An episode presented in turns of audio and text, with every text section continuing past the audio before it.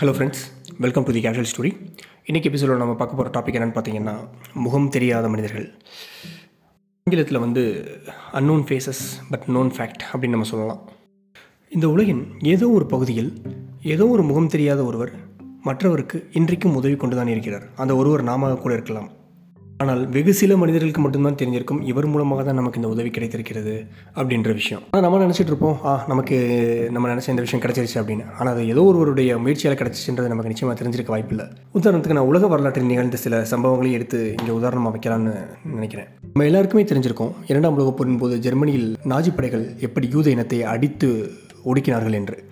கிட்டத்தட்ட தரவுகள் சொல்கிறபடி பார்த்தீங்க அப்படின்னா ஹிட்லரால் கொல்லப்பட்ட யூதர்கள் மட்டும் பார்த்தீங்கன்னா சராசரியாக அறுபது லட்சம் பேர். யூதர்களை கொலை செய்ய வேண்டும் என்பதற்காக அவர் தனியாக வதை கூடங்களை திறந்திருக்காரு. அப்போ பார்த்துக்கோங்க ஒரு இன அழிப்பை எந்த அளவுக்கு திட்டமிட்டு அவங்க செஞ்சுருக்காங்க அப்படின்னு. இப்படி யூதர்கள் அழிந்து கொண்டிருந்த சமயத்தில் பாலஸ்தீனத்தில் இருந்த யூதர்கள் என்ன நினச்சாங்க அப்படின்னா எப்படியாவது நம்மளால் முடிந்த வரைக்கும் யூ- ச- முடிந்த வரைக்கும் யூதர்களுடைய உயிரை காப்பாற்றணும் அவர்களை எப்படியாவது பாலஸ்தீனத்துக்குள்ளே கொண்டு வந்துடணும் அப்படின்னு நினச்சாங்க. ஆனால் அது அவ்வளவு எளிதில்லை. ஏன்னா ஹிட்லர் வந்து நாங்கள் இவர் எங்கள் நாட்டுக்கு நாங்கள் பாலஸ்தீனத்துக்கு கூட்டிகிட்டு போகிறோம்னு சொன்னால் அவரை இந்தப்பா பிடிச்சி கொண்டு போ கையை பிடிச்சி கூட்டிகிட்டு விட்டுருவோம்னு நினச்சிங்களா? அது அதை விட மிக மோசமான விளைவை உண்டாக்கியிருக்கும். ஜெர்மனியில் ஷிண்ட்லர் அப்படின்னு ஒரு தொழிலதிபர் இருந்தார். அவர் வந்து ஹிட்லருடைய நாஜி கட்சியில் ஒரு உறுப்பினர். இருந்தாலும் பார்த்தீங்கன்னா அவருக்கு இந்த யூத இன அழிப்பில் வந்து உடன்பாடு கிடையாதுங்க. அவருடைய நிறுவனத்தில் மட்டும் அதாவது அவருடைய தொழிற்சாலையை மட்டும் கிட்டத்தட்ட ஆயிரத்தி இருநூறு யூதர்கள் பணிபுரிஞ்சாங்க. அவர் ஒரு முடிவெடுத்தார். எப்படியாவது இங்கே நம்ம நிறுவனத்தில் பணிபுரிகிற யூதர்களுக்கு அவருடைய உயிருக்கு எந்தவித பாதிப்பும் வரக்கூடாது. அதற்கு என்ன வேணாலும் செய்யலாம் அப்படின்னு முடிவெடுத்தார். முடிவெடுத்தது மட்டும் இல்லை அந்த ஆயிரத்தி இருநூறு பேரின் உயிரையும் காப்பாற்றினார். அதற்கு அவர் வந்து எக்கச்சக்க பொய்கள் பித்தலாட்டங்கள் என்னென்னமோ பண்ண வேண்டியது இருந்துச்சு. இருந்தாலும் பரவாயில்ல அவரை பொறுத்த வரைக்கும் மனிதனில் பாகுபாடு பார்ப்பதில்லை. அவருக்கு அந்த ஆயிரத்தி இருநூறு பேரின் உயிரை காப்பாற்ற வேண்டும் என்பது மட்டும்தான் ஒரே நோக்கமாக இருந்துச்சு. அதை அவர் செஞ்சும் காட்டினார். இன்றைக்கும் சிங்கத்தோட குகைக்குள்ளேயே இருந்து இதை அவர் முடிச்சு காட்டினார். அதாவது ஹிட்லர் இருக்கும்போதே இதை அவர் செய்து அந்த மக்களின் உயிரை காப்பாற்றினார். இதே மாதிரி இன்னொரு சம்பவம் இருக்குது சரி இவர் அவர் ஜெர்மனியில் வாழ்ந்தவர் அதனால் காப்பாற்றினார் இந்த மற்றொரு சம்பவத்தில் பார்த்தீங்க அப்படின்னா இது ஒரு விசித்திரமான உதவியாக தான் நீங்கள் கூட யூகிப்பீங்க. அவருடைய பெயர் என்னன்னு பார்த்தீங்கன்னா ஃப்ரான்சிஸ் எட்வர்ட் ஃபோலி அவர் ஒரு இங்கிலாந்தினுடைய உளவு நிறுவனமான எம்ஐ சிக்ஸினோட ஏஜென்ட் அதாவது அவர் ஒரு உளவாளி. எப்பயுமே உளவாளிகளை வெளிநாட்டுக்கு அனுப்பும்போது அவர்களுக்கு அங்கு ஒரு ரோல் கொடுத்து தான் அனுப்புவாங்க. அந்த ஊரை பொறுத்தவரை உங்களுடைய பேர் இது உங்களுடைய வேலை இது நீங்கள் இந்த வேலைக்காக தான் இங்கே போகிறீங்க அப்படின்னு. உளவாளின்னு சொல்லி யாருமே மற்ற நாட்டுக்குள்ளே போக மாட்டாங்க. இவர் வந்து இவருக்கு கொடுக்கப்பட்ட ரோல் என்னென்னு பார்த்தீங்கன்னா ஒரு பாஸ்போர்ட் ஆஃபீஸர் ஒரு கடவுச்சீட்டு அலுவலராக தான் இவர் வந்து ஜெர்மனுக்குள்ளே நுழையிறாரு. அவருக்கு இங்கே என்ன வேலை அப்படின்னா ஒன்றுமே இல்லைங்க. ஜஸ்ட் பார் பாஸ்போர்ட் ஆஃபீஸில் நாலு ஃபைல்ஸை பார்க்குறது மற்ற இடங்களில் வெளியே கொஞ்சம் வேலை இருக்குன்னு சொல்லி போயிட்டு உளவு பார்ப்பது. மீண்டும் திரும்ப வந்துட்டு அவர் உழவு பார்த்த தகவல்களை அவருடைய ந- இங்கிலாந்துக்கு அனு நாடான இந்த இங்கிலாந்துக்கு அனுப்புவது. இவர் அங்கே பணிபுரிந்து கொண்டிருந்த அதே சமயத்தில் தான் அந்த யூத இன அழிப்பும் நிகழ்ந்து கொண்டிருந்தது. அப்போது மொசாட் தான் பல திட்டங்கள் வகுத்தாங்க. எப்படியாவது யூதர்களை ஜெர்மனியிலிருந்து கடத்தி கொண்டு வர வேண்டும் அப்படின்னு. ஏன்னா நிச்சயமாக அவர்களால் சட்டப்படியோ இல்லையா சட்டத்தை மதித்தோ அங்கிருந்து அவர்களை இங்கே கொண்டு வர முடியாது. அதனால் எப்படியாவது முடிந்த வரைக்கும் யூதர்களை கடத்தி அவர்களை உயிர் பிழைக்க வழி செய்ய வேண்டும் என்று முடிவு செஞ்சாங்க. அதே போல தான் அங்கே வாழ்ந்த யூத மக்களும் எப்படியாவது இங்கிருந்து தப்பித்து விட வேண்டும். ஏதாவது ஒரு வழி கிடைக்காதான்னு சொல்லி இயங்கி கொண்டிருந்த நேரம் அது. இந்த சமயத்தில் தான் பார்த்தீங்கன்னா ஃப்ரான்சிஸ் போலி மொசாட்டை பற்றி கேள்விப்பட்டிருக்காரு. அவர்கள் யூதர்களை வந்து எப்படியாவது பாலஸ்தீனத்துக்கு கொண்டு போக நினைக்கிறாங்கன்ற விஷயம் அவருக்கு தெரிய வருது. ஏன்னா அவரும் ஒரு உளவாளி தான். அவருக்கு எப்படியாவது அந்த தகவல் கிடைச்சிருக்கும். ஒரு முக்கியமான நிகழ்வு என்ன ஆயிடுச்சு அப்படின்னா அப்போது பாலஸ்தீனத்தை இங்கிலாந்து ஆட்சி செய்து கொண்டிருந்தது. அப்போது இங்கிலாந்து அரசும் பார்த்தீங்கன்னா பாலஸ்தீனத்திற்குள் யூதர்கள் வரக்கூடாதுன்னு சொல்லி ஒரு தடை விதிச்சிட்டாங்க. ஸோ இதையெல்லாம் மீறி எப்படி அவர்கள் யூதர்களை எங்கு கொண்டு வர போகிறாங்க அப்படின்றது தான் மிக பரபரப்பான தருணங்கள். இப்போ அவருக்கு இந்த மொசாத்தினுடைய யூதர்களை கடத்தி கொண்டு போவது சம்பந்தமான நிகழ்வுகள் தெரிஞ்சிருச்சு. அவருடைய வேலை உளவாளி தான். அவர் என்ன செய்திருக்க வேண்டும் அந்த இடத்துல பார்த்தீங்கன்னா நிச்சயமாக அவருடைய இங்கிலாந்து அரசாங்கத்துக்கு இந்த தகவலை கொடுத்திருக்க வேண்டும். ஏன்னா இங்கிலாந்து ஆட்சி செய்து கொண்டிருக்கிற பாலஸ்தீனத்திற்குள் இவர்கள் கடத்தி செல்ல போகிறார்கள். மக்களை பிழை மக்கள் பிழைக்க வேண்டும் என்பதற்காக இந்த மாதிரி செய்ய போகிறாங்க சொல்லி சொல்லியிருக்கணும். ஆனால் அவர் அதை செய்யவே இல்லை.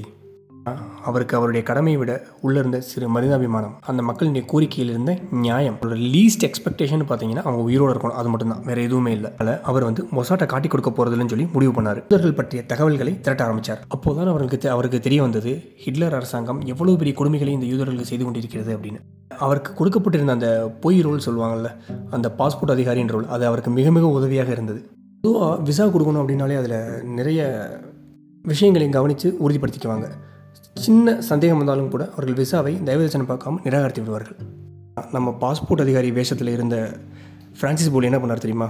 அவர்கிட்ட வந்த விண்ணப்பங்களிலிருந்து இருந்த யூதர்களுடைய விண்ணப்பங்களை எல்லாம் தனியாக பிரித்து எடுத்தார் அவர் எதை பற்றியும் கவலைப்படாமல் விதிமுறைகள் சட்டங்கள் எல்லாத்தையும் ஓரம் கட்டிவிட்டு இருக்கிற எல்லாருக்கும் விசா கொடுத்தாரு. எப்படியாவது போய் அவங்க உயிர் பிழைத்துக் கொள்வார்கள் என்ற ஒரே ஒரு நம்பிக்கையில். இதில் உண்மையிலேயே மிகப்பெரிய வேடிக்கைன்னு என்னென்னா அங்கேருந்து தப்பிச்சல்ல இவர் தான் உதவினார் இவர் தான் வந்து விசா கொடுத்தாருன்னு சொல்லி யாருக்குமே தெரியாது. இதை விட முக்கியமான விஷயம் அதில் பலருக்கு பாஸ்போர்ட்டே இல்லாமல் இருந்தது. அவர்களுக்கு போலி ஆவணங்கள் ரெடி செய்து போலி ஆவணங்கள் உருவாக்கி கொடுத்து திருட்டு பாஸ்போர்ட் விசா கொடுத்தும் கூட அவரை அனுப்பி அனுப்பி வைத்திருக்கிறார். அவர்கள் யாருக்குமே போலி தான் நம்மளுக்கு உதவினார் என்பது தெரியவே தெரியாது. இந்த இடத்துல நான் கல்லூரி காலத்தில் படித்த ஒரு சின்ன தலைப்பை சேர்க்க விரும்புகிறேன் அது என்னன்னு பார்த்தீங்கன்னா நாங்கள் நான் வந்து எம்பிஏ படிச்சுட்டு இருந்தேன். அதில் வந்து ஒரு லா சப்ஜெக்டில் ஒரு டாபிக் வரும். அது என்னென்னு பார்த்தீங்க அப்படின்னா ethical dilemma doing something which is legally wrong but morally right something which is morally wrong legally right அதாவது நம்ம செய்கிற சில விஷயங்கள் சட்டப்படி தவறாக இருக்கலாம். ஆனால் அது நிச்சயமாக மனதிலிருந்து பார்க்கும்போது அது நிச்சயமாக தவறாக இருக்காது. அது யாரையும் துன்புறுத்த போது கிடையாது. அதே மாதிரி சில விஷயங்கள் சட்டப்படி சரியாக இருக்கலாம். ஆனால் தவறான விஷயமா இருக்கும். மனதளவிலேயே நமக்கு தோன்றும் இது தவறு அப்படின்னு. இங்கே என்ன இருக்குன்னு பார்த்தீங்கன்னா ஃப்ரான்சிஸ் போலி அவர் செய்கிறது வந்து சட்டப்படி தவறுன்னு அவருக்கு ரொம்ப ரொம்ப நல்லாவே தெரியும். அவர் ஒரு இங்கிலாந்து நாட்டினுடைய உளவாளி உளவாளியாக இருந்து கொண்டு அவர் இந்த நாட்டினுடைய மக்களுக்கு உதவிட்டுருக்காரு. இது மிக மிக தவறு சட்டப்படி. இருந்தாலும் அவர் மனசில் அவருடைய மனிதநேயம் சொன்ன ஒன்று சட்டப்படி தவறு. அவன் இங்கிருந்து தப்பித்து போனால் உயிரோடு எங்கேயோ நிம்மதியாக இருப்பான். அது மிக மிக சரி என்று அதை தீர்மானித்து அதன்படி செய்தார். இன்றைக்கு அந்த முகம் தெரியாத மனிதனுடன் கிட்டத்தட்ட அவர் காப்பாற்றிய மனிதர்களின் எண்ணிக்கை நூறு இரநூறு ஆயிரம் பத்தாயிரம் வரைக்கும் போது சரியான தரவுகள் கிடையாதுங்க ஆனால் அத்தனை பேரை உயிர் பிழைக்க வைத்திருக்கிறார். அந்த முகம் தெரியாத ஒரு மனிதர். இதெல்லாம் உலக சம்பவங்கள். நான் என்னுடைய தனிப்பட்ட வாழ்வில் நடந்த ஒரு சம்பவத்தை சொல்கிறேன் ஒரு தடவை இதே மாதிரி நானும் பாஸ்போர்ட் ஆஃபீஸ் போயிருந்தேன். கடவுச்சீட்டுக்கு விண்ணப்பிப்பதற்காக. அப்போது ஒரு முக்கியமான ஆவணம் ஒரு முக்கியமான டாக்குமெண்ட் என்னோட வீட்டில் வச்சுட்டு போயிட்டேன். ஸோ அதை எடுப்பதற்காக நான் மிக வேகமாக வாகனத்தை செலுத்தி வீட்டிற்கு போய் அந்த ஆவணத்தை எடுத்துகிட்டு திரும்ப கடவுச்சீட்டு அலுவலகத்துக்கு வந்தாச்சு. வந்துட்டு என்னுடைய வேலைகள் அங்கே முடிந்தது. நான் திரும்ப வீட்டுக்கு போனதுக்கப்புறம் தான் என்னால் உணர முடிஞ்சது என்னுடைய வாலெட் அதாவது என்னுடைய மணி பர்ஸ் இங்கே நான் மிஸ் பண்ணிட்டேன் அப்படின்னு. ஸோ நான் மீண்டும் போய் தேடினேன் பட் ஆனால் எனக்கு அது திரும்ப கிடைக்கல. ஓரிரு நாட்கள் கழித்து என்னுடைய வீட்டிற்கு அருகில் வந்து ஒரு ஒரு அறுபது வயது மதிக்கத்தக்க முதியவர் என்னுடைய பேரை சொல்லி விசாரிச்சுட்டு இருந்திருக்காரு அப்போ நான் இங்கே வந்து என்னுடைய வீட்டில் இல்லை. ஸோ பின்ன நான் வீட்டுக்கு வந்ததுக்கப்புறமா அருகில் இருந்தவங்க சொன்னாங்க இந்த மாதிரி உங்களை தேடி ஒருத்தர் வந்தாருப்பா அவனோட பேரை கேட்டார். இந்த மாதிரி அவரோட வீடு இங்கே இருக்கான் அவன் வந்து பார்க்க சொன்னார். உன்னோட பர்ஸ் ஏதோ மிஸ் ஆயிடுச்சு அது அவர்கிட்ட இருக்குன்னு சொல்ல சொன்னார் அப்படின்னாங்க. நான் அப்போ தான் யோசித்தேன் என்னடா அது ஆச்சரியமாக இருக்குது பர்ஸ் தொலைஞ்சு ரெண்டு நாள் ஆகுது பட் இப்போ அவர் வந்து நேரில் இத்தனைக்கும் என்னை தேடி என் வீட்டுக்கு நடந்து வந்து சொல்லிட்டு அவர் போயிருக்காரு அப்படின்னு. சரி ஓகே அப்படின்றதுக்காக நான் அவரை தேடி அவருடைய வீட்டுக்கு போனேன். அங்கே போனால் அவரும் அவருடைய மனைவியும் இருந்தாங்க.